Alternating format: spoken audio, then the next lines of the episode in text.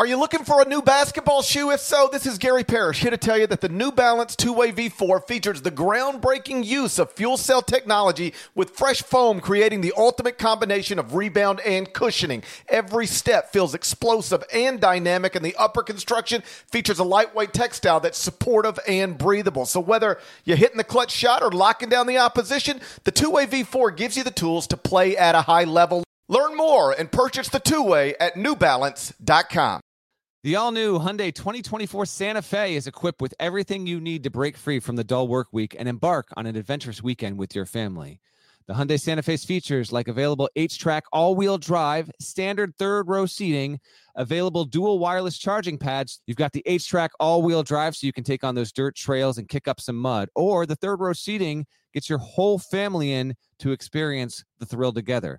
The dual wireless charging pads make sure that no one gets stuck in the great outdoors with a dead cell phone. Think about those adventurous activities you can do, like me taking a ski trip up with the family, maybe going on a camping expedition, anything and everything. Learn more about the all new Hyundai Santa Fe at HyundaiUSA.com. Call 562 314 4603 for complete details.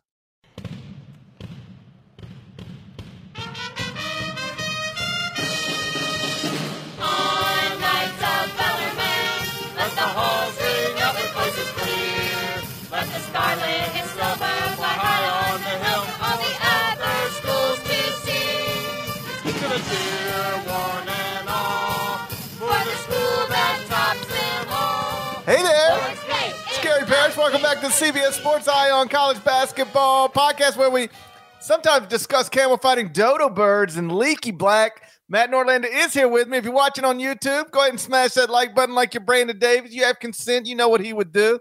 And if you haven't yet subscribed to the YouTube channel, please knock that out while you're here. And while you're doing it, let me remind you what we've been doing Oh. this whole summer. It's called the Summer Shoot Around. Never mind, it's not even summer anymore. It doesn't matter. It's a series during which we focused on 20 notable teams over a span of 10 weeks, two per week, 20 teams in 10 weeks. Mhm. We did the schools in alphabetical order. I'll be honest. I thought we were done after Villanova, but then we decided to auction off a 21st episode of the Summer Shoot Around with the proceeds from the episode benefiting St. Jude Children's Research Hospital in Memphis, Tennessee. How do you not do anything for St. Jude Children's Research Hospital for crying out loud? That place is amazing. And so the winner of the auction it was Bellarmine University from the Atlantic Sun, Scott Davenport's Knights. They went 20 and 13 last season. They had an 11 and 5 mark in the league. Just their second season at the Division One level. They won the ASUN tournament, but they weren't allowed to play in the NCAA tournament because they're still transitioning to, to Division One. So let's stop. Let's stop here for a minute. Okay. Like, are you in favor of this transitioning period for schools moving to Division One that prohibits uh, them from playing in the NCAA tournament or even the NIT for a period of time, even if they qualify? Because I hate it. I think it's ridiculous. Yeah, I'm in. I'm in favor of it. Actually, um, Why would you be in favor I'm, of I- that? you know what? I'm. I'm feeling a little nihilistic here on a Monday morning in October. We are opening a show with Bellarmine. This backfired, but listen, we're all too happy. Uh, I don't know. That my phrase might be a little overboard. We are. Uh, we are indebted and must oblige the winner of our contest. So Bellarmine. Shouts to you and uh, and all the people, all, all the Bellarmine fan, fans listening to this uh, this podcast. There are dozens of us. Dozens! Yeah, exactly. Thank you, Tobias Funke. Where were you, Illinois? Where were you, Dayton fans? Where were you, San Diego State? Where were you, Michigan State fans? We're happy to talk Bellarmine. This was a curveball. Okay, I didn't quite see this coming, but for St. Jude, anything we and by the way, if you're watching on YouTube, we are we're rocking. Hey, We are rocking the YouTube. Bellarmine stuff. We are good to our word. We put it up for and you know what? We do a summer shoot around in 23. Maybe we auction off the 21st episode again, get a little more pub for it, and see which ticked off fan base wants to donate the most to uh, to help out charity and help out St. Jude's. As for this rule, and if you think we aren't loaded with Bellarmine info and until you are greatly mistaken, we are getting to the mailbag, but we must deal with these Knights first. Um, it's used in large part as a as a deterrent to everyone trying to get into Division One to qualify for the NCAA tournament. Who's not in Division One at this point? Literally, uh, I mean, like seven hundred schools. There is no it, it- if if it's if the if the root of it is to be a deterrent. uh, That's what- once you realize it doesn't deter anything, maybe don't have it. Legacy's Uh, how do we know it doesn't? If it wasn't there, would D1 be 700 schools right now? We're Oh, at God, who- 363. What is the difference between 363 and 700, practically speaking? Like, who Uh, It's- it's cares? almost double. Like, who cares? I mean, mathematically speaking, that's almost double the amount. a- at this point, who cares? If, if you go from 363 to 700, who cares? Who cares? It's, I do. It's way too many schools. What? 363 is way too many. We we we crossed way too many decades ago. It is. It is. Yeah, I just So- I, I feel like you're a Division One team. You you qualify for the NCAA. You do what you- what you in theory have to do to qualify for the NCAA tournament. You should be in the NCAA tournament. Period. Well, they're going to have to wait at least two more years because this is their third season of Division One. They actually this this issue went to vote to the board of directors over the summer to reduce it. I think down to two years, which still Bellarmine would not have qualified because last season was its second season. It did win the ASUN tournament, uh, but that failed. So it, it- still, you have a four year period of transition. You are eligible now in your fifth year as a D one member institution. By the way, Hmm. how about this for Kismet? Were you aware of this? I'm aware, Bellarmine, I'm you. aware of everything. Okay, you were aware of this. What's the significance of today? Today's October 3rd. Yeah, what does that mean? What does that mean in the Bellarmine universe? Oh, this the, today is the Mm. today's October 3rd. And so in the Bellarmine universe, Yeah. I feel like maybe it's Pedro Bradshaw's birthday. It's not, but I know you're very desperate to talk about Pedro Bradshaw. In fact, Bellarmine, relatively young, young university here, founded in 1950. On this day, this is On the day. 72nd anniversary of Bellarmine University's founding. This very day, as we record this podcast, Monday, October 3rd. We did not plan this, by the way, completely coincidental. Um, but here we are talking about Bellarmine U, which was a D2 powerhouse, by the way, won the 2011 national title. For about 10 years, it was just steamrolling in the tournament. Only won one national title, but it was making multiple Final Fours, getting uh, deep into it. And then, Four Final Fours in a seven-year span from 2011 to 2017. Scotty Davenport running the show down there. By the way, It really is. The A Sun, you talk about them being in the A Sun. It's outrageous. I'm going to use a GP term. It's outrageous. It is. A Sun has 14 teams. This is a one bid league. This was an eight team league as recently as four years ago. For the better part of the 2010s, the A Sun, it knew its place. It was an eight school conference. There are 14 schools in this league. New to the league, Austin Peay, Central Arkansas, Eastern Kentucky, Jacksonville State, and Queens. Another school, not that Queens. Queens of not his home city of Charlotte. They just joined in. So there are 14 teams in the A Sun. The A-Sun walking around acting like they're the Big Ten in the SEC. going on? They're just trying to eat everybody up. Wait till they get a an automatic qualifier in the college football playoff. Yeah, right. You know 14 coming. teams. Oh boy. All right, load, load us up on uh on your Bellarmine intel and knowledge here before we get to the mailbag. Can we get out of the Bellarmine segment in 15 minutes? That's my question. Oh, probably not. Definitely not. Because I'm doing it. I'm doing at least seven minutes on their home arena. Do you know where Bellarmine plays their home games? I- it's uh, home games. How about this? Yes, I do. Here's the fun fact about it. They Hmm. play their home games where Louisville used to play Freedom Hall. That's a beloved venue for sure for Cards fans. Uh, but here's what's intriguing about it. If Duke is the biggest program to play in the smallest arena, Bellarmine GP, as you know, is the inverse. It's a school with sub 4,000 total enrollment playing in an arena that could fit the student body five times over. Freedom Freedom Hall, this is per KenPom, is the 12th largest venue in college basketball and is Bellarmine's home arena. I love this. I, I I I was raised on Freedom Hall. What are you talking about? There we go. I was raised on Freedom Hall. Know all about Freedom Hall. Had no idea Bellarmine played inside Freedom Hall. Had no idea basketball was even still being played inside Freedom Hall until I until I took, took a deep dive. Yeah, the Knights. I got I got some rough news for you. Uh, lost their top three scorers from last season's team, including Dylan Penn, C.J. Fleming. And those two guys average sixteen point six points per game, fifteen point five points per game. Bringing back nobody who averaged more than 7.6 points per game last season. Mm. That's tough. BartTorvik.com. Oh boy.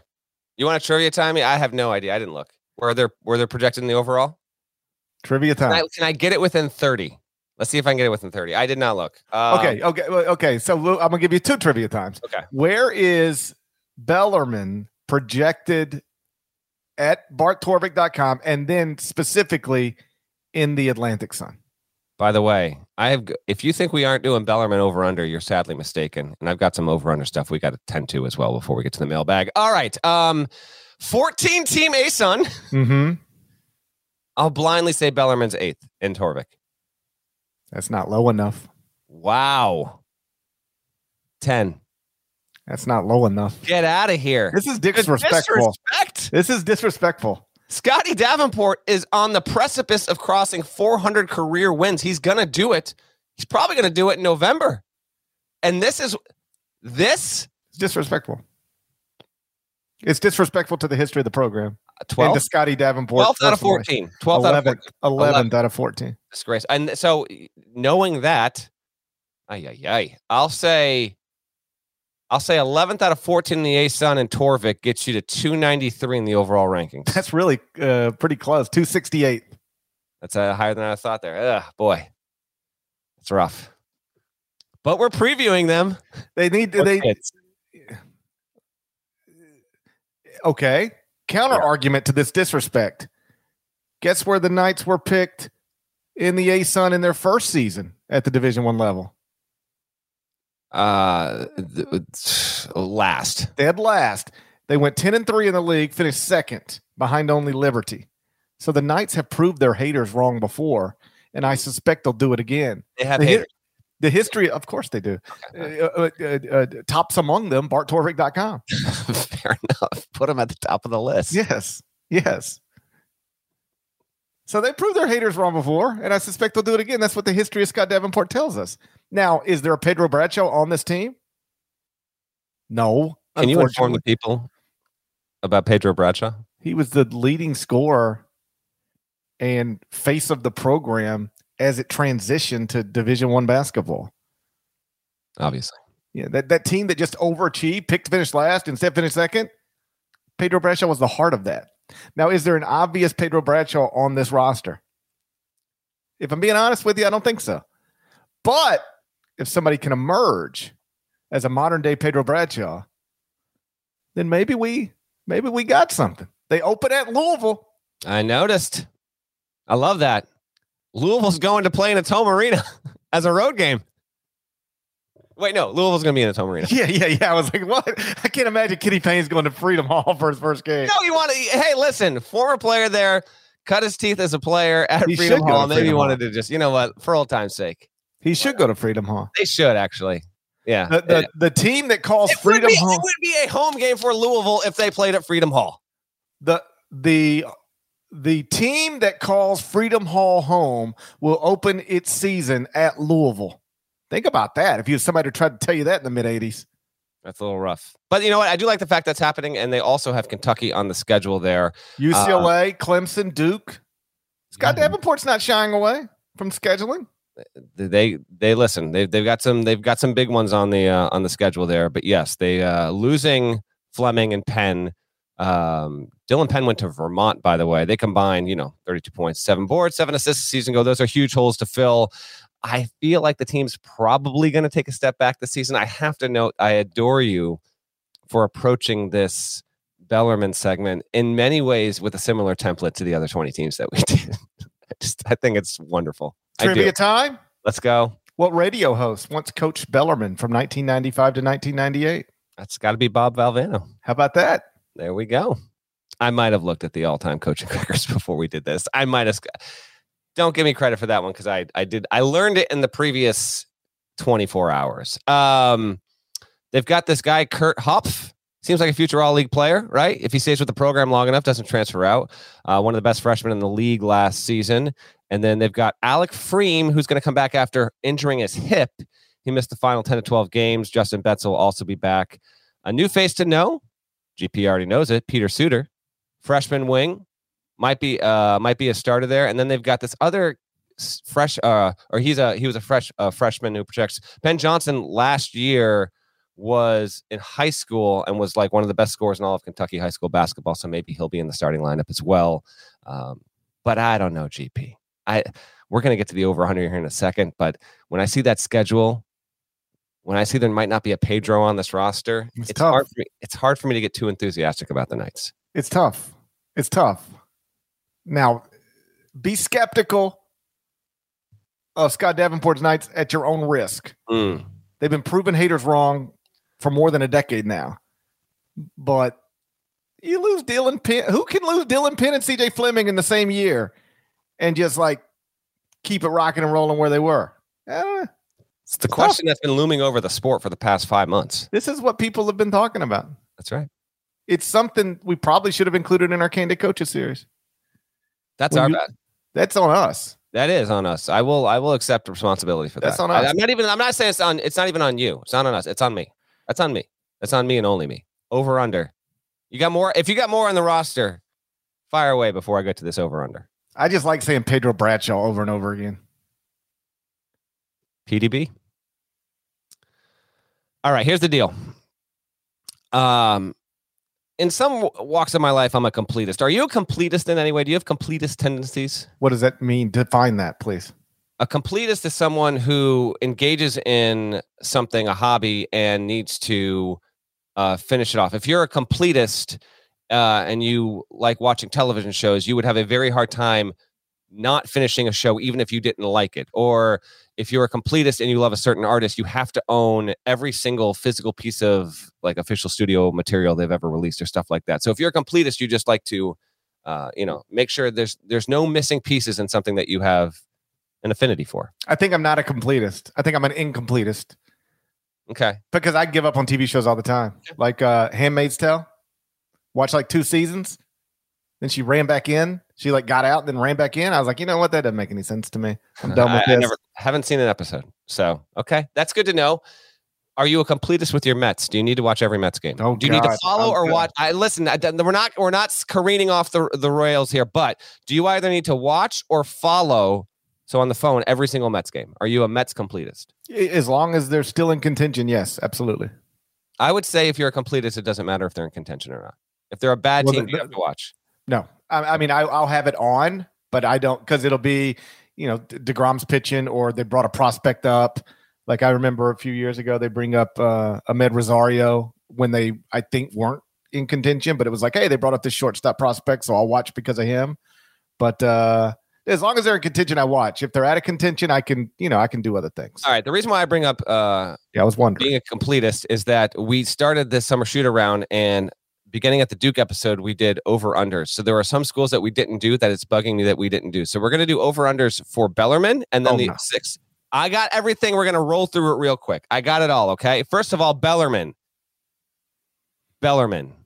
What's going to be their regular season win total going into the ASUN tournament? How many wins is this team going to have? 40. I got my number. But you want me to go first? Yes, because I'm, I got to do some research on that. okay. I'm going to say Bellarmine's going to take a step back. It's going to be a sub 500 season for Scotty Davenport. And they're going to go 15 and 16. Give me 15 wins for the Bellarmine Knights in 22 23. I would never predict Bellarmine to go under 500. That's outrageous behavior. Feeling outrageous on a Monday. Yeah, so I'll do uh I'll do 7, I'll do 18. Oh, Yeah. 18 and 13, is that where I'm at?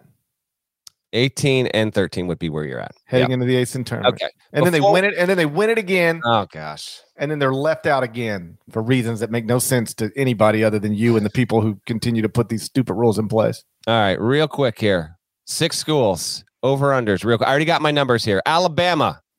They're going to go at, hey, uh, props to Alabama. You know what? Hold on a second. You know what? It's been too long here. Let's get a little. Oh, yeah. Let's get a little bumper music for the over unders, baby. Oh no. Let's go. Alabama. They're gonna uh, they're gonna play at South Alabama. Props to Nate Oats going at South Alabama. I By the dig way, it. you, you guys see what happens when I don't play in the podcast, right? here, here we are. We got bumper music and we're doing over under for teams that got nothing to do with what we're talking 85, about. Michigan State, then Oregon or UConn, then either North Carolina or Nova. Then they're at Houston. They're going to play Memphis versus Gonzaga and Birmingham and at Oklahoma. Alabama over under. I'm going 20 wins for the Tide, 20 and 11 for the Tide. In the SEC, PK 85, roadies at Houston, at Oklahoma. Going to play Memphis, Gonzaga, and Birmingham. Over under GP. Here we go. Let's go. Mm, 21 and 10. All right. Arizona, five games of note. They're going to be in Maui and play Cincinnati. Then they got Ohio State or San Diego State. The other side of the bracket is Creighton, Texas Tech, and Arkansas. They're going to play Indiana and Vegas. Tennessee is the return to Tucson.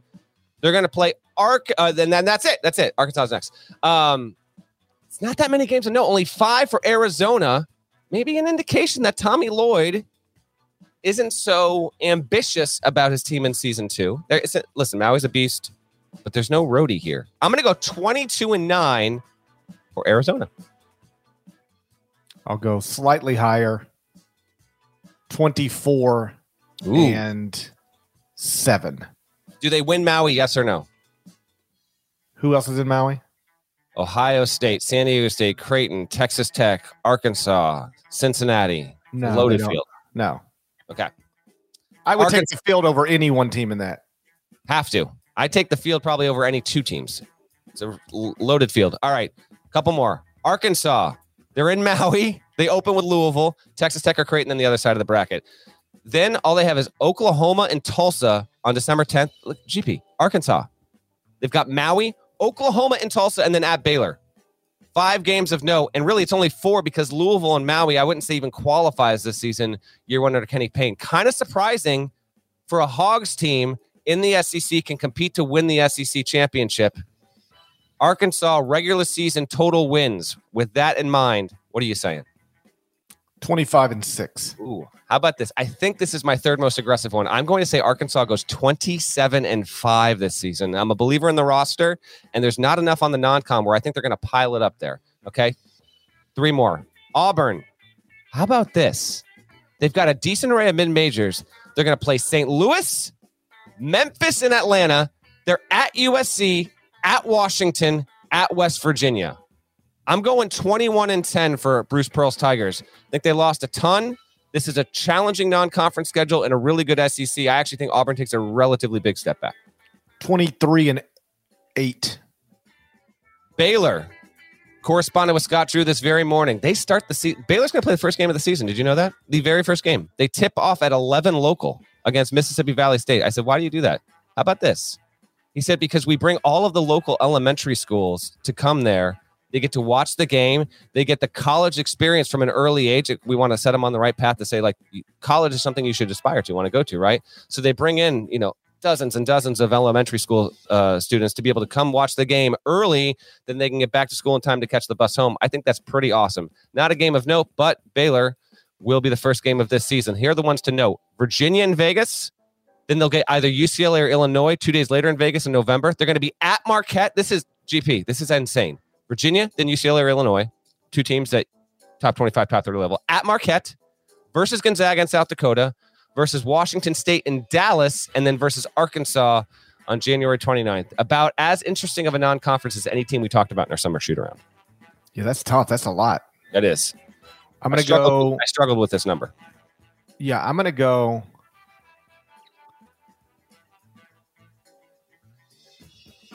I'm going to go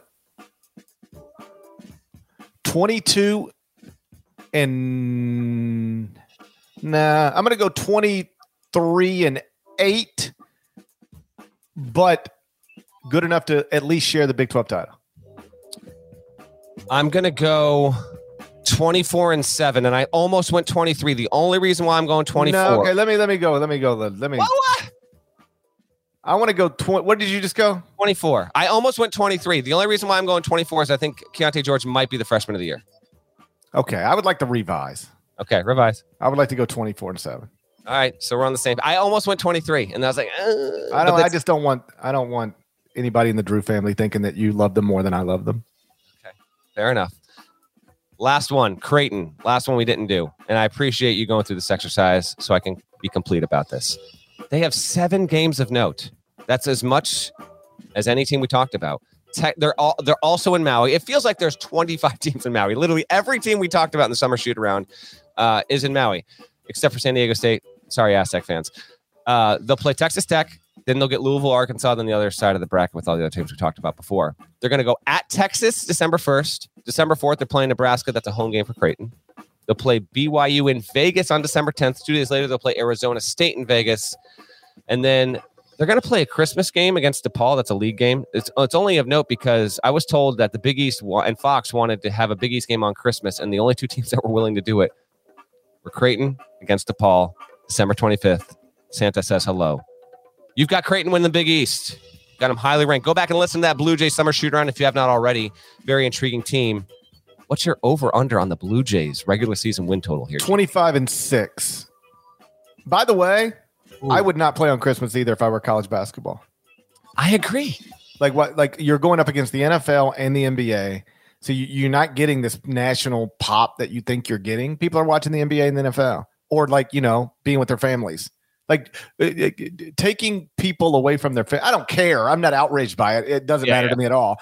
I'm not trying to criticize anybody. I'm just saying but taking players away from their families and coaches and staffs away from their families um, just to get this game that you know relatively you know relatively speaking will just be completely overshadowed by christmas itself plus the nfl plus nba i just i don't know if it's uh i don't know if it's worth it Uh, my my guess, argument. I don't know. I don't have the schedule in front of me. My guess is Fox has a Christmas Day game, and this is going to lead into it. And so the number itself will validate having it scheduled on that day because it's at Christmas and it's NFL or whatever. But I'm with you 100% on that. What was your number? 25? 25 and 6 I will go, man.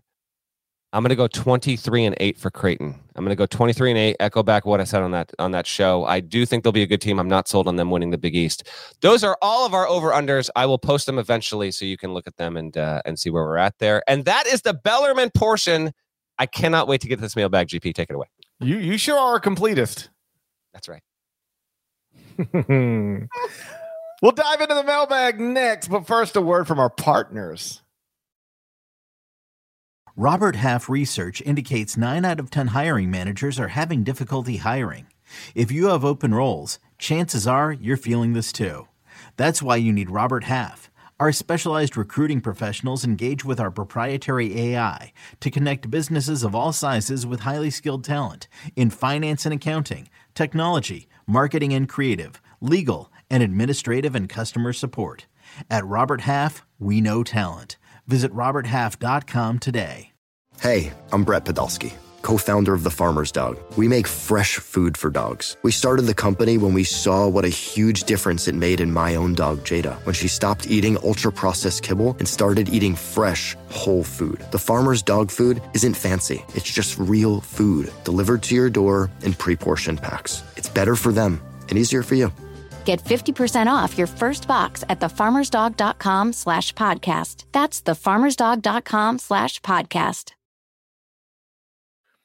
All right, Deadleg. We took questions um, from Twitter, from email. What's the email address people can use again to send questions in whenever we do this next time?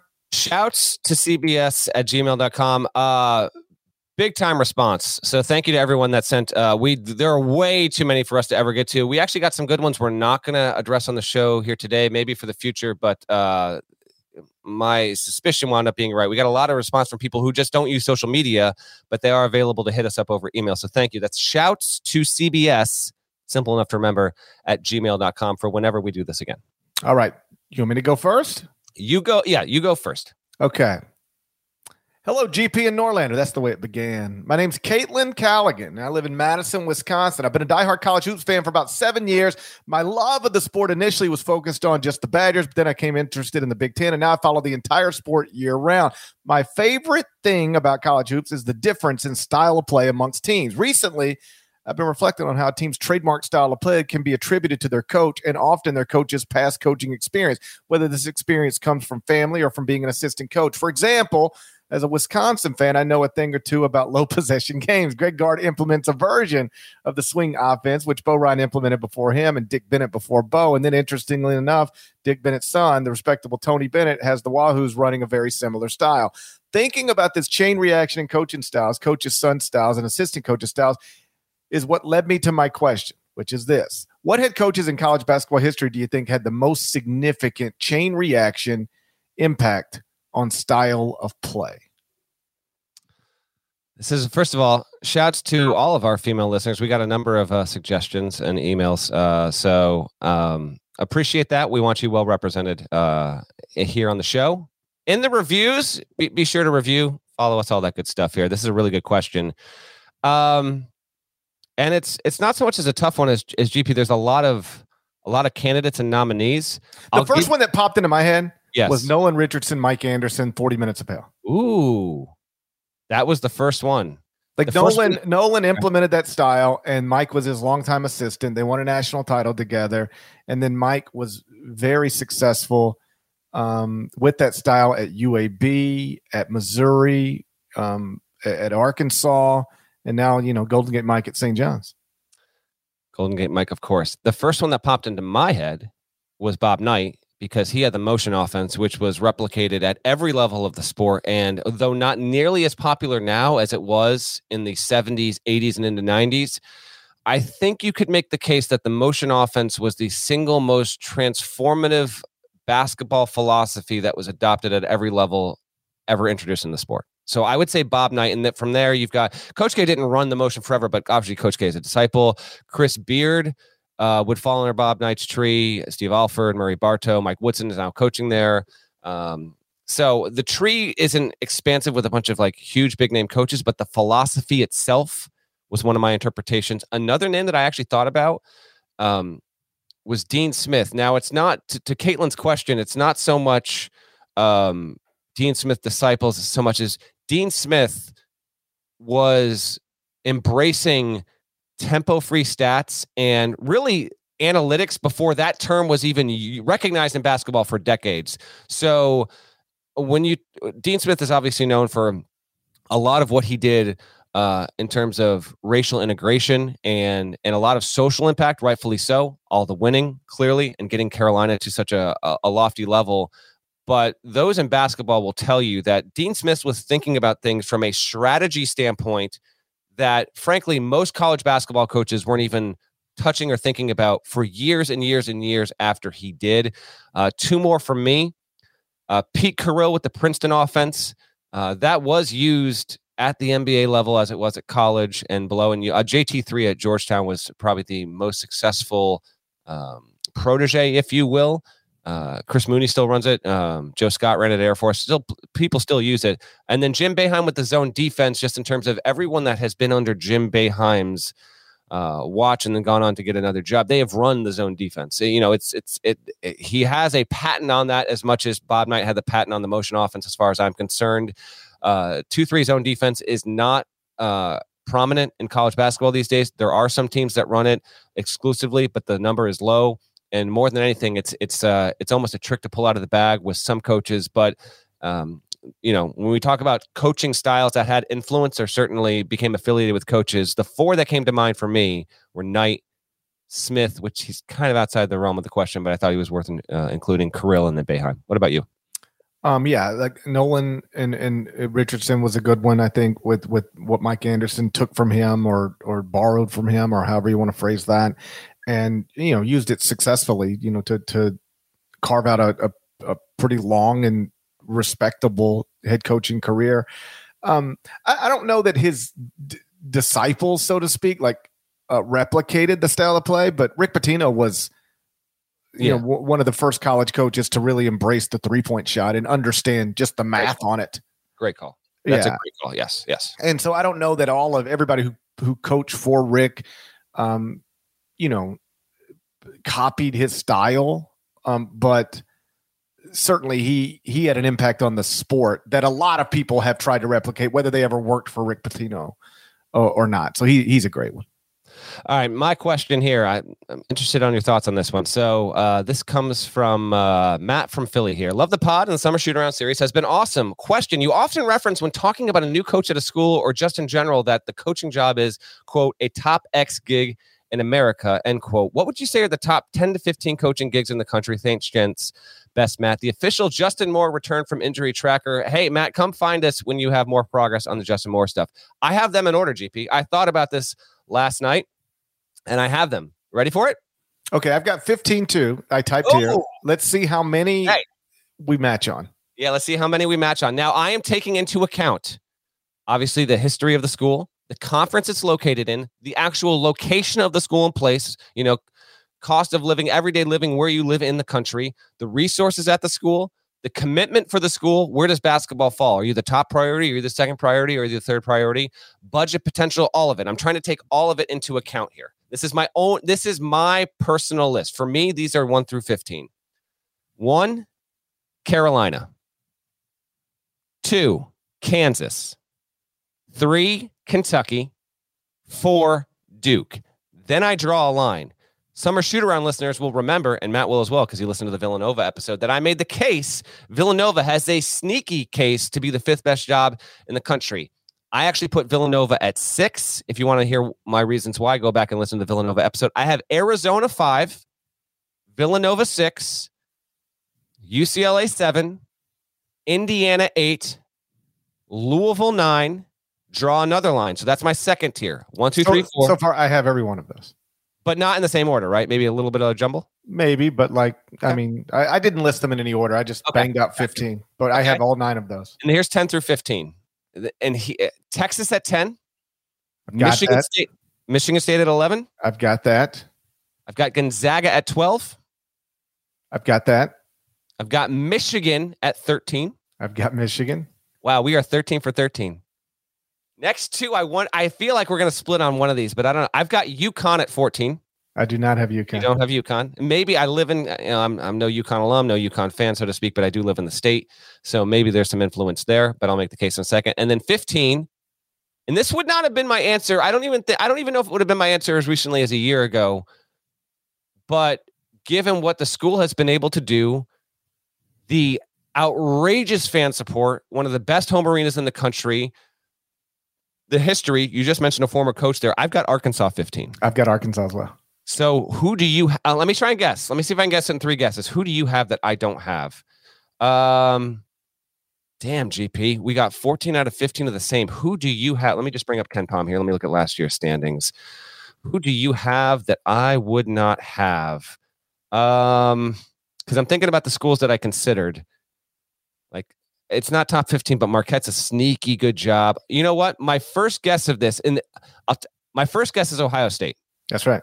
Okay, the only reason why I did not put Ohio State in the in the group is that the arena is too big, the fan support is just okay, and I was debating between UConn, Arkansas, Ohio State, Florida, Marquette, and to me, while there are pros to this, Ohio State and Florida are not basketball first. Arkansas, while it's doing fine in football right, now, it is a basketball university, and they fervently support that university.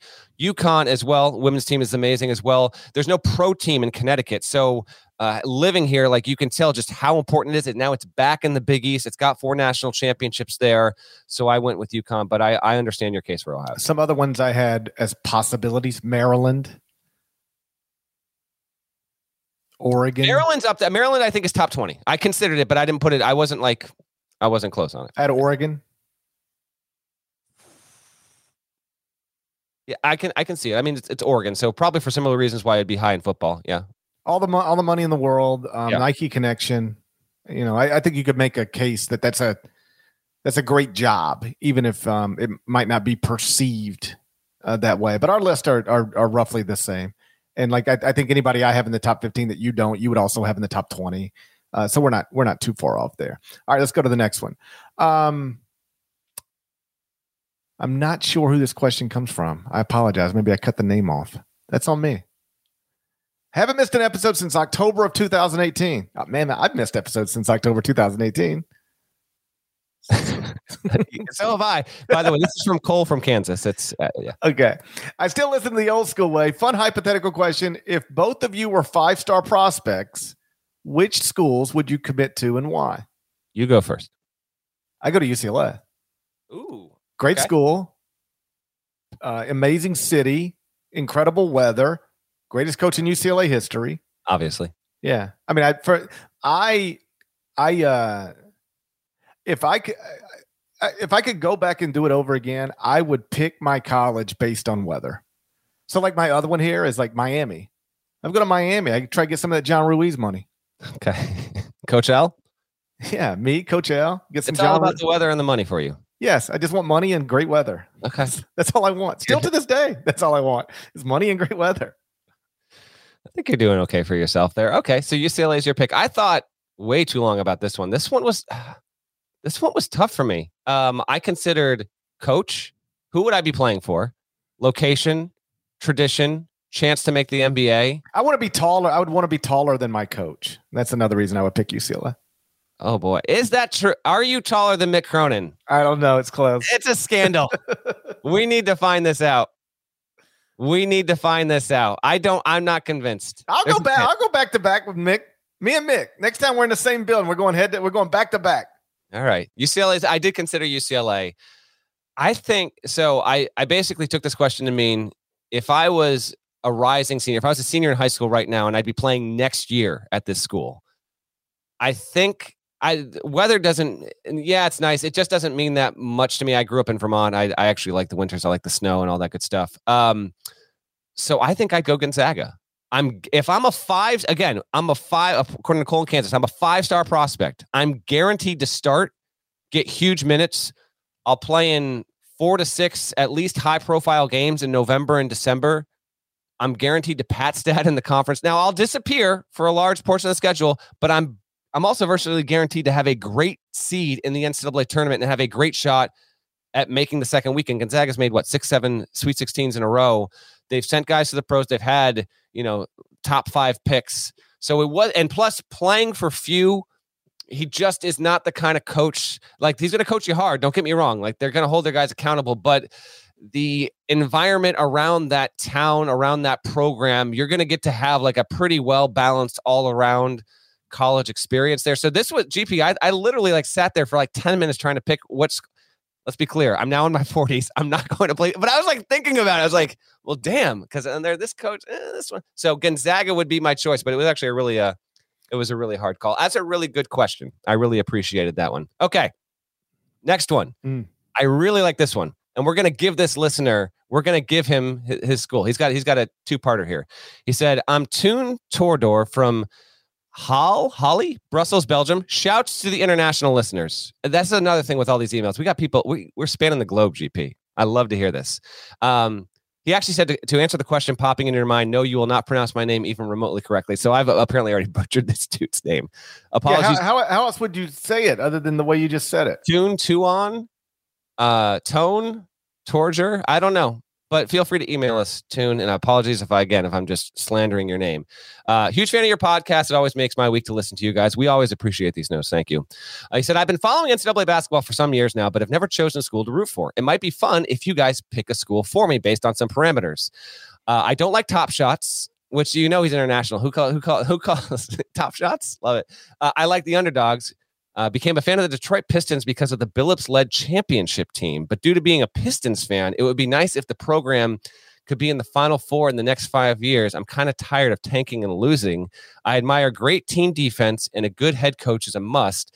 I was thinking Texas Tech or Baylor, but open to other suggestions. He said, also, will Tom Izzo retire or go to the final four first? Well, he's already made the final four. So, but I understand the question you're saying. I'm going to answer this real quick. I'm going to say Izzo retires. He's been to the Final Four eight times, GP. Most recently, 2019, when they ended the career of uh, Zion, RJ, and Cam Reddish there. But eight times, that's that's absurd. Agree or disagree that Izzo will retire before Michigan State makes it back to another Final Four? I disagree. I think he'll make it back. Do you realize this? This is wild. Nine times. Okay. Do you realize he's never gone more than four seasons in a row without making the Final Four? Is that still the stat? Because the whole thing for a long time was if you played at it was I think it was literally factual because they made the Final Four in '99. If you committed to play for Tom Izzo at Michigan State and you stayed all four years, you were guaranteed to play in a Final Four. That's still a fact. Yeah, I don't think that's true because they have gone four seasons without making a Final Four, but they've never gone more than four seasons in a row without making a Final Four. So he's 67 years old now.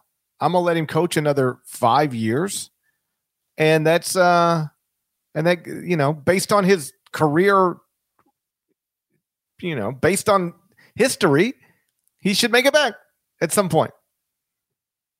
It wouldn't stun me if Izzo became like the next Jay Wright. Is my only thing.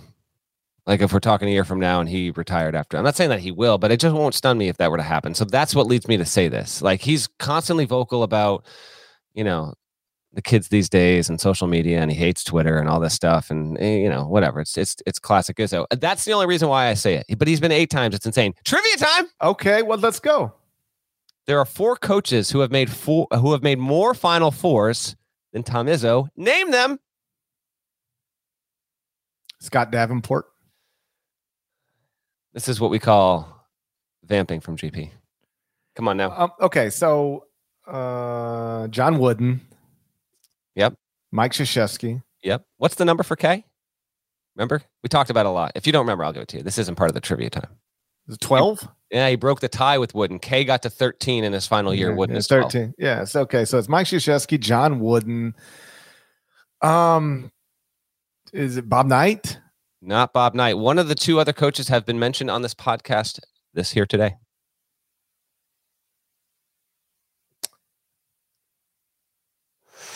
Legendary coach. They're both legendary. Golden Gate Mike?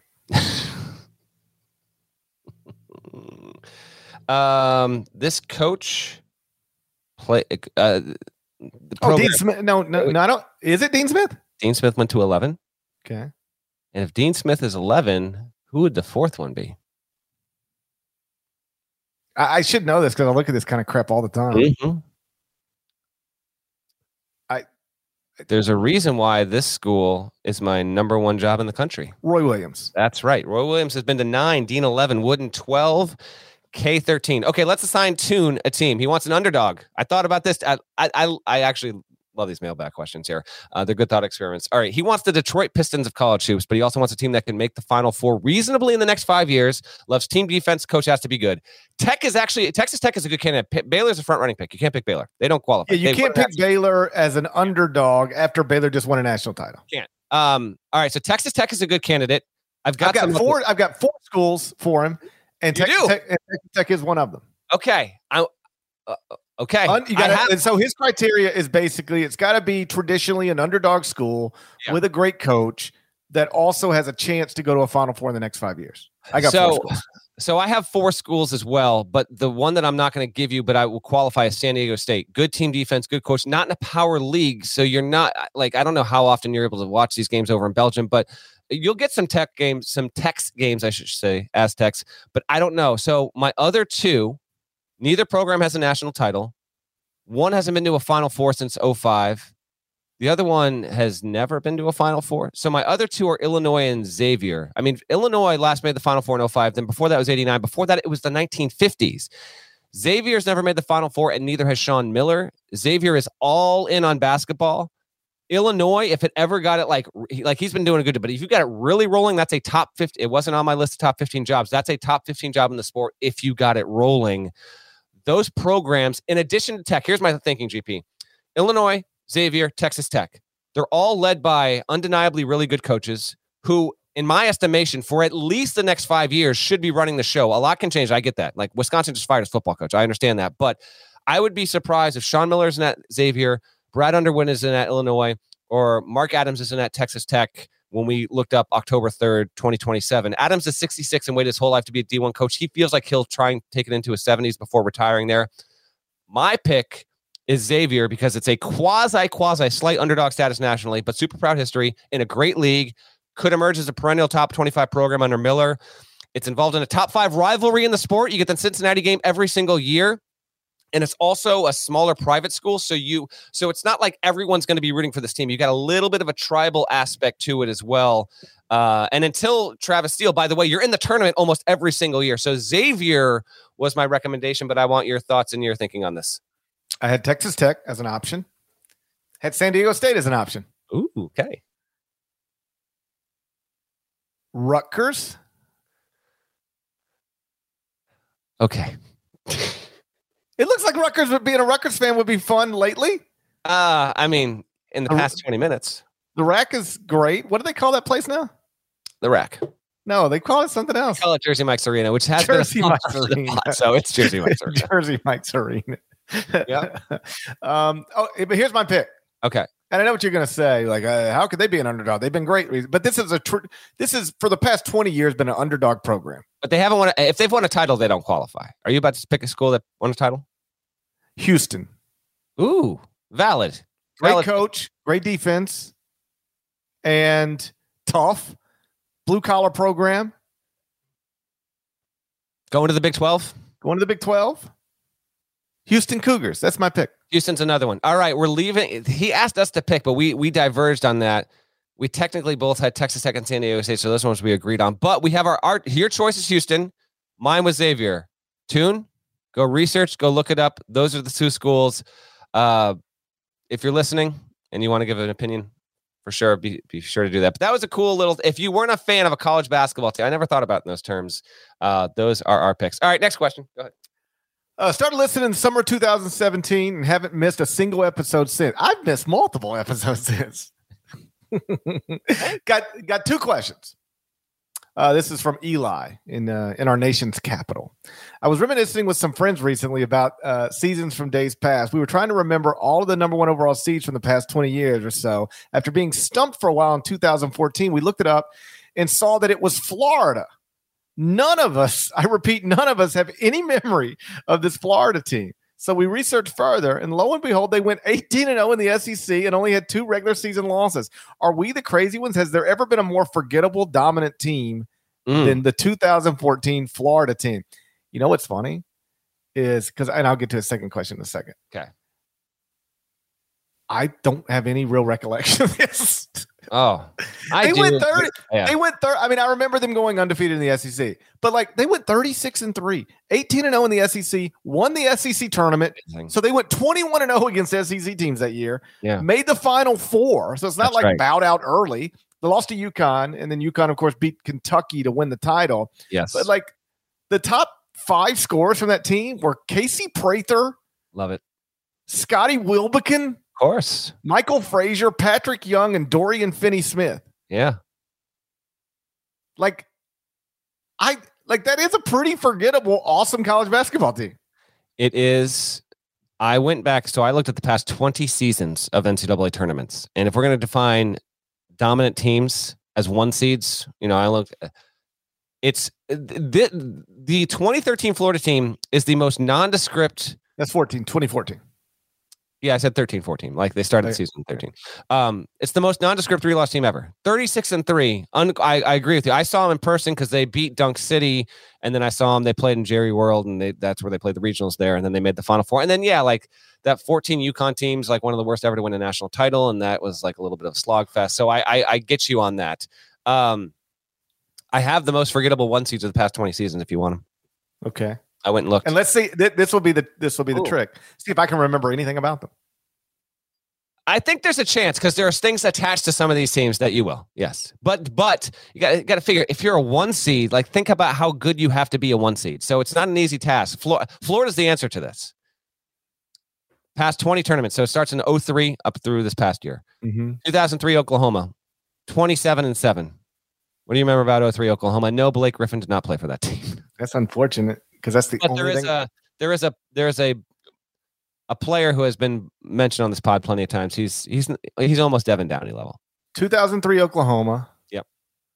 Um, I guess that's Kelvin. That is Kelvin. Uh, Seven loss team. 2003 Oklahoma. Is that like was is that Tony Allen? Uh, no, Tony Allen played Oklahoma State. What am I thinking of? right. Um, yeah, I don't. I don't remember anything about that team. Hollis Price, Kevin Bookout. Not ringing a bell. I mean, I know who those people are, but I don't remember this. Love me some Hollis Price, man. Love me some Hollis Price. But there you go. 2005 Washington, one seed, 29 and six. What is 2005 Washington most remembered for? I'm just gonna try to know the coaches. Lorenzo Romar. Yes, Lorenzo Romar. Yeah, I don't know who played on that team. Nate Robinson. Yeah, I know Nate. Come on, Uh, Short King, fellow Short King. Yeah, I know Nate. How about that? Like, I have a Yeah. memory of being at the Nike All American camp in Indianapolis. I love it. So, I mentioned 05 Washington, there's nothing. And then the, I mentioned Nate Robinson, and the visions just come flooding back from it. Yeah, yeah, yeah, yeah. So uh, we're at the hotel, and I I'd taken my wife. And we drove up, and uh, we t- I took my wife and my baby boy at the time, who's now, you know, 19 years old. Um, and I remember him and Nate play like Nate just came over and started playing with him. He's probably like two, and Nate came over and started. I have a memory of Nate Robinson playing with my baby boy because they were the same size. Terrible. Brandon Roy was also on that. One. I was gonna say Brandon Roy, but I didn't want to just blurt Yeah. out the the best Washington player Just ever, if that's what he is. Two more teams. Recent hmm. 2016 Oregon was a one seed, 31 and seven. Actually made the Final Four the next year as a three seed. 2016 Oregon. Is it Dillon Brooks? What springs to mind when you think 2016 Oregon? Dillon Coach Brooks. K talking to Dillon Brooks. That is Coach K talking to Dillon Brooks. That's correct. Yep. Tyler Dorsey, Chris Boucher on that team, Jordan Bell on that team. And then uh, we also mentioned this program. Uh, 2018 Xavier went 29 and 6. Um, you know, the, the thing with Xavier of that, it was the first time Xavier got a one seed. But anything you remember about that Xavier team from four that- years ago? Was that Chris Mack's final year? It was. It was what got him the Louisville job. JP Macura, Trevon Bluiett, who actually really, really liked. That team, though, got swept by Providence, just okay Providence team, and uh, was non competitive against Villanova that year, uh, but wound up getting the one seed. So those are the ones, those are the other ones. But uh, Florida's the answer in terms of like a really, really, really good team record wise. And Florida like rated highly, it was like third or fourth in KenPom that year. That uh, that was largely forgettable. You said there was a second half to this question. What do we yeah, got? Eli, second question. Um, as mentioned, I'm a very loyal listener, he writes, and yet I don't always feel the love because I'm Hmm. one of them. Ah, We don't need to a couple of agree. these, by the way. We got a couple notes in the in the mailbox about about them, just to let you know. He says the them listeners could use a shout out to feel appreciated too. Could we get I'll shout out the thems. Yeah. I'm not a, I'm not against the thems. Neither am I. I'm not against the thems. I just there's just more of us Yeah. than there are of them. That's all I've ever said. It, Yeah. it was really the thems being against us is where this originated from. The thems were against us because we it- were. they made it more hostile than it needed to be. But you know, when there's when there's pent up aggression, we can understand why they come from there. Yeah, So, the thems, the thems came for us. We were just saying, hey, we like premarital sex. We enjoyed it. there you we know, go. we enjoyed it. You should be safe about it, but we enjoyed it. And uh, then the thems, they started coming for us. And I was like, hold up, thems. You're not going to make me feel bad. There's more of us than there are of you. And I still believe that to be true to this day. Before I get to my next question, we do have Sonata has two video submissions because I did say you could send in a 10 to 15 second video. So I don't know what's coming. Nata, get get ready to cue these up. I these better be 10 to 15 seconds. They better not be a Norlander or a GP length kind of question here. But if you have them, let's hear the first one here. Um, GP, I have a question for you. Why do you hate Illinois? Um, I don't understand where that comes from. Uh, shouts to Terry Teagle. It's been a minute to give us some praise. Thank you, guys. I don't hate Illinois, but Illinois fans are on me because Where did that come from? well, because I don't have Illinois in the top 25 and one. And Illinois fans think that's an egregious error. And it might be. That was amazing. Uh, hold on. I got to hear that one more time. Please, Nata, do you have it? Can I hear that again? He just. Um, GP, I have a question for you. Why do you hate Illinois? Um, I don't understand where that comes from. Uh, shouts to Terry Teagle. It's been a minute to give us some praise. Thank you, guys.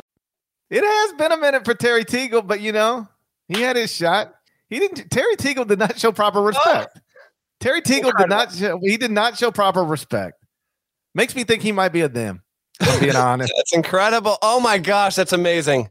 That's amazing. He might be a them, Terry Teagle. Well, you don't know. You can't say for sure. You don't know. Genuinely appreciate the video. That was just, I was not ready for I it. don't hate Illinois. I love Illinois. I love Brad Underwood. Um, it. I just don't. I just didn't rank. I just didn't rank Illinois in the preseason top twenty-five and one. And uh, and and Illinois fans, at least some of them have have made note of that. I'd be happy to be wrong because if I'm wrong, that means Brad Underwood's having a great year, and I like Brad Underwood. That's so good. All right, Nata, uh, let's hear the next one. or my mailbag question is about the Wisconsin Badgers. It's how do you think Chucky Hepburn and Jordan Davis will do, and how do you think the Badgers will perform? In my opinion, I think that they're underrated. Dead leg. They might be underrated. I do not have Wisconsin in the top twenty-five and one, but uh, wouldn't surprise me if Wisconsin's good again. My only request is that when you send in the videos, try not to replicate the ending of the Blair Witch Project. That's my only ask. I That's not my appreciate ask. I like them like that. you do. Yes. That's so the lower video quality, the better. Yes. Okay. So go lo-fi. Okay. Like Bruce Pearl at the at the NBA draft on his phone. Oh my god, what a moment on the side of the road. Oh man, he sent me the he he sent me something that was so unintentionally funny over text messages that night. I can't remember what it was, but I was like, Bruce, are you on the because I, I wanted a quote from him because who got drafted high? Oh, who was that? Who got drafted high? GP, send me down these roads here. That was 2020. I'm looking up right now. Blanking on it because I wanted to, I wanted a Oh, the little guard, the little guard. A little Sharife Cooper, is that right? No, was it? Uh, wasn't it uh, Okoro? Didn't Isaac Okoro go high? Isaac Okoro, yeah. So anyway, and he was he was like, he's like, there's no hotel for BP tonight. I don't know. He said it was just it was hilarious. Um, Chucky Hepburn, that's the question. Tyler Wahl, uh, Wisconsin. Listen, Badger fans, you're going through it right now because you just fired a coach on the football side who I, I wasn't aware of this. I'm not in lockstep with what's happening on the gridiron there up in Madison I am. but apparently uh, won more than 70% of his games and you fired him on October 3rd, which is just insane. And I saw today it was the first time that I think uh, Big Cat tweeted this on Twitter. It was the first time that Wisconsin had fired a football or men's basketball coach since Stan Van Gundy in the mid 90s. Stan Van Gundy, GP. How many times he been fired? That's a great question. I don't have the answer to that. Um, as for your basketball team, it'll be, in all seriousness, it will be interesting to see what Wisconsin is this season because you lost a lot. And like Johnny Davis doing what he did a year ago and elevating your program to national relevance and prominence for the entirety. Like Johnny Davis was a story by week two of last season, and you were constantly there. Um, I don't think Wisconsin will be a team that comfortably gets like a single digit seed in the tournament. I wouldn't count them out of making the tournament, but I think I speak for GP when I say you didn't even consider them for your preseason rankings there. No, So and, and and for whatever it's worth, at barttorvik.com, I only bring that uh, up because it's like the the main computer rankings that are already out there for next season. Um, they're they're projected as the ninth best team in the Big Ten, 66th, I believe, at barttorvik.com. So based on nothing more than those numbers, Wisconsin will maybe probably have to overachieve to make the NCAA tournament.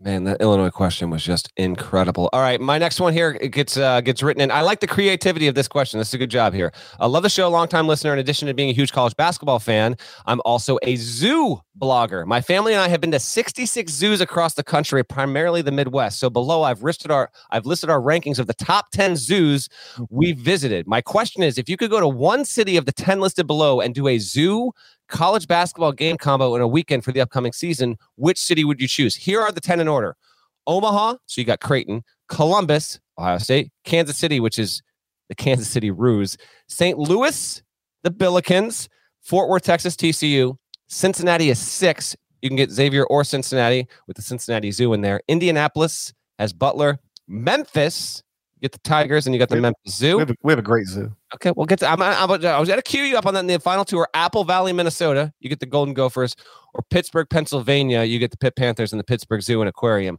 I've got thoughts on his zoo rankings, but go ahead and uh, well, one, tell me a little. Tell me your answer. Tell me a little bit about the Memphis Zoo, and then tell me the last time you were at a zoo.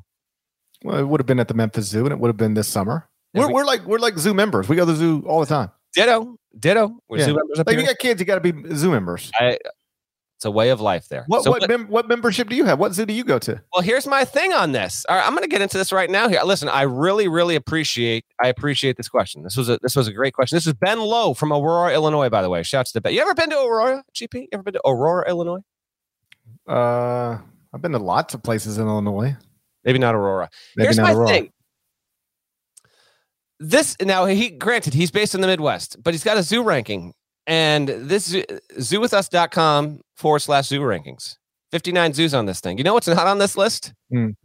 Bronx and San Diego. Are there two Well, well- more well-known zoos than Bronx and San Well, Diego? that's okay. So I've been to the Bronx Zoo, and when I first started thinking of you can see a good team and go to a great zoo, San Diego is what popped into my head because I have not been to the San Diego Zoo, but everybody says it's amazing, right? That's- I think that's number one up there. I've been. Is the San Diego Zoo just amazing because at the zoo, by definition, you're outside and the weather in San Diego is amazing. So you're just like, oh, this is an amazing zoo. Is it really a great zoo or is it just is it just in San Diego? That's a great question. I have not been, so I'm not sure. I will say this: before having kids, I knew I was going to have to like do the zoo, do the zoo thing, and I thought, all right, it'll just be another parent thing. I actually genuine. I went. I I went literally Friday night to the zoo. Now they did a whole like light up the night, and uh, they had you know a- you know animals lit up and all this kind of stuff, and, and decorations for October and all that good stuff. So it was real cool. Shouts to the Beardsley Zoo in Bridgeport, Connecticut. It's a small little zoo, but it certainly gets the job done there. And then we do the Bronx Zoo as well. So the two biggest ones, I, I'm just saying, if you're gonna do a, a list of zoos, San Diego and the Bronx, you got to get out there. You got to get to the opposite coast to rank them appropriately. Having said that, my answer is clearly number one on the list. I can't even speak to the quality of Omaha's Henry Doorly Zoo. No, I've never been to a Creighton game. I've never been to Omaha, Nebraska, and I'm up for a good zoo. So to me, as someone who's not even been to see a Creighton home game, number one on his list is my number one pick. Yeah, based on his zoo rankings, uh, Ben's zoo rankings, I would say Omaha's the right answer, right? He, he calls it the best zoo that he's been to, and Creighton's a you know borderline top ten team in the preseason. And Creighton games are awesome. I, I, I agree. This was a g- creative question, but the answer is overwhelmingly obvious. All right, next question. GP, can you reach out and get an interview with Brandon Davies? Hashtag more of us. This comes from Christopher. Um, I doubt it, actually, or maybe I could. I don't know. Would Brandon? I don't know that Brandon Davies would like us. We're we are, we are. If, if we're being honest, we're quite, we're kind of having fun with one of the down points of his life. Have you thought about? Yeah, I mean, should we continue that? That's the thing. Yes, yes, yes, yes. We His life- should. Yes, of course. His life has worked out fine. By the way, Oh, Uh, that's the that's my question for you because I didn't look this up because I wondered if you would. I don't know what he's up to. Like, did you do a check in on Brandon Davies? of course I did. I know everything he's up to. Okay, what's going on? He's 31 years old now. Boy, time flies when you're having premarital sex. Oh, it really does. It really does fly. He just won back to back Spanish Cups. He's had a nice career overseas, playing for Olimpia Milano. He married Lindsay Quist, and they have a daughter and, and, and uh, two sons. Okay. So Cheers somebody, Brandon Davies. somebody's I'm been not do- going any deeper into this conversation. somebody's been doing it. Somebody's been doing it. Sounds like to me. So you're saying no Brandon Davies. I do think that we will, we should, and will eventually get a Devin Downey thing on the show. I think that has to happen. Brandon Day. In all seriousness, like, yeah. uh, What if we got Davies- Brandon Davies on here and we were like, all right, walk us through it. Oh my god! I, I, Walk us it, I'm walking out. I'm out. I'm gone. Walk us through it. Tell us, tell us, I'm out if that happens. tell us about the night. Tell us about how you got caught. tell us about how weird it was to get kicked there out of might school. legitimately be like kind of a wild story behind that. I don't need to know it though. oh, I remember rumors from back then about why he got caught and and and the dynamics of the entire situation. There were certainly there were certainly some. I should probably just stop talking right let's now. just let's just keep it rolling here. Yeah. Um, I appreciate the question. Uh, I don't know if Brandon Davies if a Brandon Davies interview. It, it does, you know, the bit maybe serves itself better. Uh, which, by the way, it's only if you're curious as to why this is a thing. Uh, the only reason why Brandon Davies gets a shout out on these episodes, I know, I know. exa- Do you, you realize what it is? because we want people to smash the like No, button like the Brandon when Davis. We, when we became the first college sports podcast to ever go to video a year Right. ago, we were That's the right. first one. Yep. We got asked to make sure to tell people to uh, hit the like button or smash the like button. And so we started saying smash the like button. And then you, because you're you, were like, what, what, who do I know someone that smashes? Oh, yeah, Brandon Davies. And like I know a lot of people who smash. I, Yeah. I want to be clear about that. But my favorite person who smashes is Brandon Davies All right. because he smashed with the world, his whole world at stake, and he still well, he still wanted to smash. couple more here and then we're Who getting out. wants to smash that badly? To you could blow up your whole life. You can smash. You know what? In fact, lots of people blow up their whole lives over smashing. Brandon Davies was not the first. He won't be the last. Got an email here from North the Northwest Territories of Canada. We are global. You ever been to the Northwest Territories, GP? Uh no, I haven't. I should get up there sometime though. Capital of Northwest Territories. I love this. Yellowknife. Yellowknife.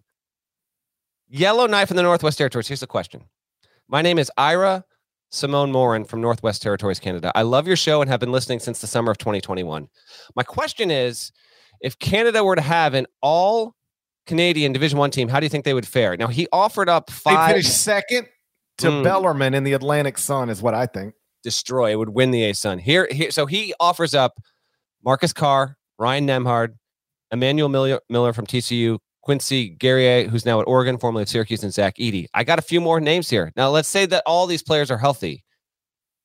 From Canada, played on the Canadian national team, youth national team previously. Fardaws Aimaq, now at Texas Tech. Got Emmanuel Akot, super senior, going to play at Western Kentucky. Was committed to Memphis, GP, right? Yeah, that fell through. That fell through.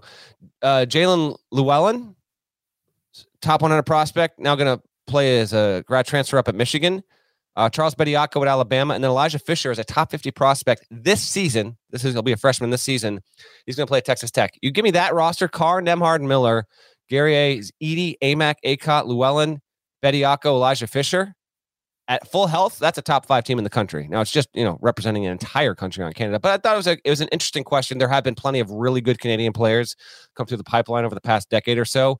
Uh, no, there is not an Andrew Wiggins in college basketball this season, or even someone like um, RJ Barrett, right? But uh, but a pretty good, a pretty good Dillon Brooks. Brandon Clarke, a lot of good players. Yeah, a lot of good players. Uh, agree, top five team in the country with that roster. Second to Bellarmine in the Atlantic Sun. You're next. What do you got? Appreciate the shout out to all the cyclists. I catch the pod either on my daily rides or behind my desk at work. My main question is for GP. Why do you have my Boilermakers on the in the top 25 and 1 with all issues they had on defense last season and the glaring lack of a true point guard on the roster currently? I just don't see how they're a top 25 team. Do you expect large jumps in production from Gillis Newman and Furst? Do you think freshmen blah blah blah blah blah blah blah blah blah?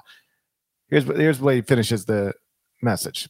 Or do or are you just betting on Matt Painter's consistency and being uh, on the better half of a murky Big Ten? That's what it is. I don't even know. Uh, I, I I don't know that there's a clear cut favorite in the Big Ten, although I have identified Indiana as that. Mhm. But here's the truth: Purdue has finished top 25 at KenPom in seven straight seasons. Like I just believe in Matt Painter. Like like what if I told you this guy is I don't I, I don't know what his roster looks like, but every year he finishes in the top 25. Can we just assume he's probably going to do it again, considering he does it every year? I mean, it might be wrong. They're 28 preseason at barttorvik.com, but I think this is where Illinois fans, to circle back to a previous question, they would say, hey, uh, we're clearly better on paper than Purdue. And they might be. But I just, like, when I start doing the top 25 and one, there are some programs that I just know I'm going to put in there no matter what. And Purdue is one of them because of Matt. Yeah, that, I like the twist on this. This this is a fan being like, "Why are you ranking my team? What's he doing? what are you doing?" How about Uh, this? If you take that roster, call it something other than Purdue, and give them another coach besides Matt Painter, I don't even look at the roster. I don't even consider it. But it's Purdue with Matt Painter. They're they're almost always good. I'm assume I'll I'll assume they're going to be good until they're not. I will lean with you. I, I think that Purdue has to be regarded um, minimally top 30 and certainly have top 25 status. All right, last question here. Um, got a couple things to hit on. Uh, this is from JB from Texas. Grammar special here. Hmm. Uh, he said, "What is the correct?" I, this this actually bothers me, and I think it might bother you, G- GP. So if we It can drives help me crazy. listeners- Okay. That's why I picked it because I figured you might appreciate this one.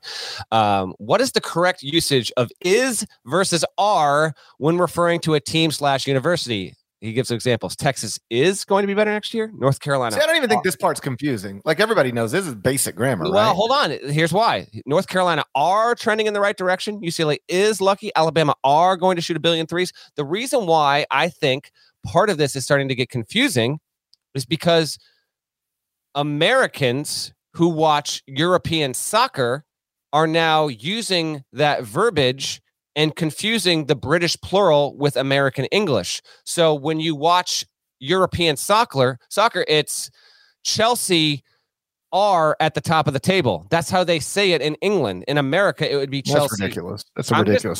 That's that's why I wanted to That's address silly. this. I, I listen. That's why we had to send Ted don't Lasso even get me there. on the proper way to spell favorite or how to pronounce aluminum. Okay, I hear you 100 percent on this. But he says I've heard many versions of each. Both. What's the rule? You are looking at the singular versus plural when it comes to is versus are. Also, they versus it. Okay. That's the one that gets confusing for some people.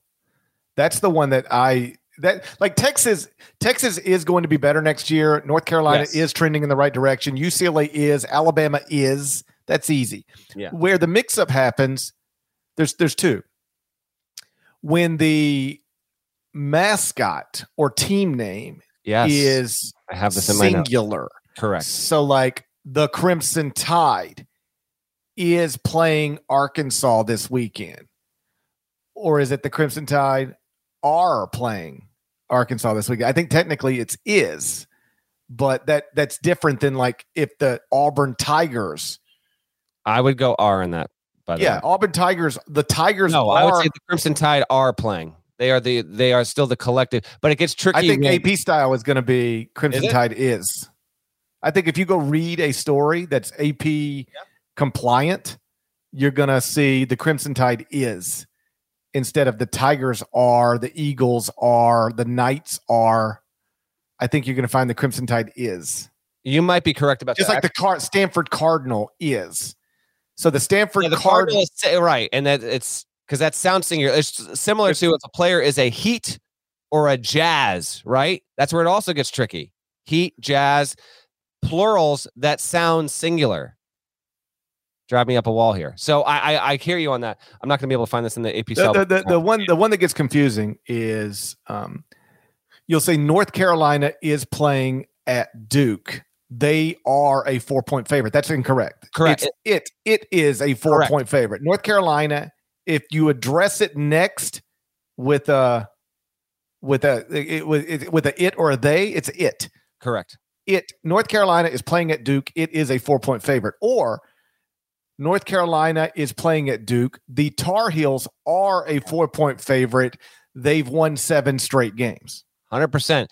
Simple way to remember this. If you're t- just in terms of the schools, if you're using the school, collective singular, it is it. If you're using the moniker or the mascot, it is a they. Okay, but you'll if I hear uh, I hear it on games and when people talk about this stuff all the time, and it's fine. It's not the end of the world, but I hear Yeah, I mean, I slip up and do it sometimes when I'm just talking, Yeah, but when yeah. I'm writing, I I, I Yes. make sure it's correct. Yeah. So that I I listen, always appreciate uh the grammar stuff. So Duquesne is on a six game winning streak. The Dukes are one of the five best teams in Philadelphia. Um he also has one more thing on this. Said uh, um he said, please change the name of the final four and one. There's only one final four every season, and there's nothing final about your final four and one. Call it the Eye on four and one. Thanks. Shouts to the days when Devin Downey was shouted out on random tangents in the middle of each episode. So a couple notes on this. One, I'd forgotten that was the thing when we actually used to shout out Devin Downey for no reason in the middle. That's a great, great throwback shout there. You don't even look at his eyes. He, you don't remember this at all, do you? Yeah, because I would be talking about something and then I would just lead myself to a Devin to to Or, or we just be like, all right, shouts to Devin Downey, and we'd move on. That's a great throwback. I kind of am with him on the name of our of our pick segment here. So, final four and one. We could. The reason why it's the final four and one is it's theoretically the final segment of that podcast episode. That's why. And GP has the top twenty five and one. So we're merging, we're blending here. But I am open to a creative but short and catchy new name for the pick segment once we get to the season. So I'm merely putting that out there for the listeners. Again, if you have thought, I'm not guaranteeing we're changing it. Shouts to CBS at gmail.com. If you want to think of a name that's better than Final Four and One, we can. Also, GP picks four games, and then I pick the N one. So there's also a reason for it. But if you have an idea, I'm certainly open to it. All right, are we done here? Let's get out of here. But hey, this was good. Man, I love them. I love uh, listen, love a mailbag episode. It just it just changes up our rhythm a, a little bit here. I dig it. Definitely changes up the rhythm. We did get a question. Listen, there are a lot of questions we got that we couldn't get to here. Um, someone wanted us to know how Walker Kessler ended up as a member of how he became a Jazz. There you go. Uh, so we can't get into all these things, but um, but thank you for all the questions there, and uh, yeah, we'll we'll we'll do more uh, soon enough here. We had someone ask us like Leaky Black, and you were wearing South Dakota gear. Why haven't I seen any dodo bird stuff or camel fighting? What if I told you I've actually seen some mock-ups of some camel fighting stuff? It is coming. Just be patient. It's coming. But yeah, and uh, like reading all the questions, the and then we'll get out of here. The thing I I enjoyed most is that uh, we live on social media, so I don't have any concept of people who don't. And yet there were a lot of questions from people saying, "Hey, thanks for uh, opening up this avenue uh, for me to you know get in touch with you guys because I you know I'm not going to tweet you, I'm not going to Facebook message you, I'm not going to Instagram message you like like I'm Adam Levine. I'm just gonna Mm. uh, I'm just gonna I, I but I can't email, and so now we have a way to email you, and so that was nice to hear from those people. it was it was wonderful. Um, by the way, we will have another episode. I wish Adam Levine would have you know here sent in a question. I That- thought I was getting out. Thought I was getting. I mean, he's texting everybody else. I don't know why he can't send us a I question. do understand the reference. I, I'm I'm aware that that what that was something of a that was a cultural talking point that did not evade my radar. So I do. I, do I don't know why he can't. If he texts with everybody else, I don't know why he can't send us a message. Yeah, Adam Levine. Shouts to CBS at gmail.com. Come find us. Yeah. Yeah. Dude, we won't turn you in. We're not trying to expose you. We just want a question from you. Let me you. see where Adam Levine's from. Hold on, real quick. This Where this is Adam Levine from? I have. I couldn't even begin to get. I'm. Gonna, I'm gonna blindly say. I brought up the page and look. I'll. I'll blindly say he's from L.A. What's your guess? yeah, I would think California. He seems California to me, but I mean, what do I know? Boom. Look at that. Born 79 in Los Angeles. Blind luck there. So yeah, maybe. Oh, maybe. he probably he probably he could have sent us in a Jaime Jaquez question. Exactly. He pro. I bet you Adam Levine recognizes Mick Cronin as the best coach in UCLA history. Adam, come on. Let's go. Let's go look at Adam Levine's Instagram. See he, let's see if he's. see that email, Adam. Let's go see if Adam Levine's following Tiger Campbell on Instagram. Oh no, I just made. Uh, What if Tiger Campbell was No, no, like no. Adam Levine has been sending me the most outrageous direct messages? I don't think that would be the person. Uh, if Adam Levine's a UCLA fan, uh, we, what just- if Adam Levine starts dating Amari Bailey's Ex- mom? ex- that- we're done. Uh, we're done. We're done. What if um what if Adam Levine and his wife split? And by all accounts, they're trying to work through this little scandal. And I wish them luck. You know, they got kids and stuff. I hope they I hope they if there's a way to work through it, I hope they work through it. I'm always rooting for families. But if for whatever reason it doesn't go the right way and he becomes single and then he starts dating Amari Bailey's mom, wouldn't that be a nice story? It'd be a story. She's thick, son. Shout him out. We gonna get a Bellarmine shout. Shouts to Devin Downey. Shouts to Chester, South Carolina. Shouts to Huck. Shouts to Larnell. Shouts to Pedro Bradshaw. There are dozens of us. Dozens! If you're not subscribed to podcasts, please go subscribe to the Eye on College Basketball Podcast. Anywhere you subscribe to podcasts, including Apple Spot, uh, Podcasts and Spotify. Over at Apple, five stars, nice review. Make sure the people know there's still more of us than there are of them. We respect the thems. We respect the thems Always. always. Ne- never, never, never not respected the thems. Just defended ourselves against the thems. If we're being honest, that's how they say. We just defending ourselves against the thems. You got it all backwards sometimes. The thems, the thems came for our throats, and then we just had to remind them there are more of us than there are of them. Be careful about who you get into a war with. You don't want to go to war with the us's or the Zelenskys. Sounds like, you know. Yeah. I think. I think the Zelenskys are are one of us. Yeah. I guarantee you. You you think President Zelensky saved himself from marriage? No chance. I, I, we are no done. Yeah, we are done. We'll talk to you again real soon. Bye.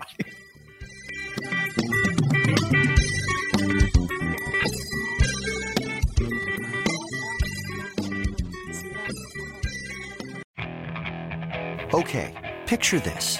It's Friday afternoon when a thought hits you. I can waste another weekend doing the same old whatever, or I can conquer it. I can hop into my all new Hyundai Santa Fe and hit the road. Any road. The steeper, the better. Because my all new Santa Fe is available with HTRAC, all wheel drive, so I can hit the trail without a worry in the world. Heck, with three rows and best in class rear cargo space, I can pack the whole family in with all our gear. We've got available dual wireless charging for our phones, so we'll never lose touch with civilization, and we won't lose touch with the primordial power of Mother Earth. So, which is it?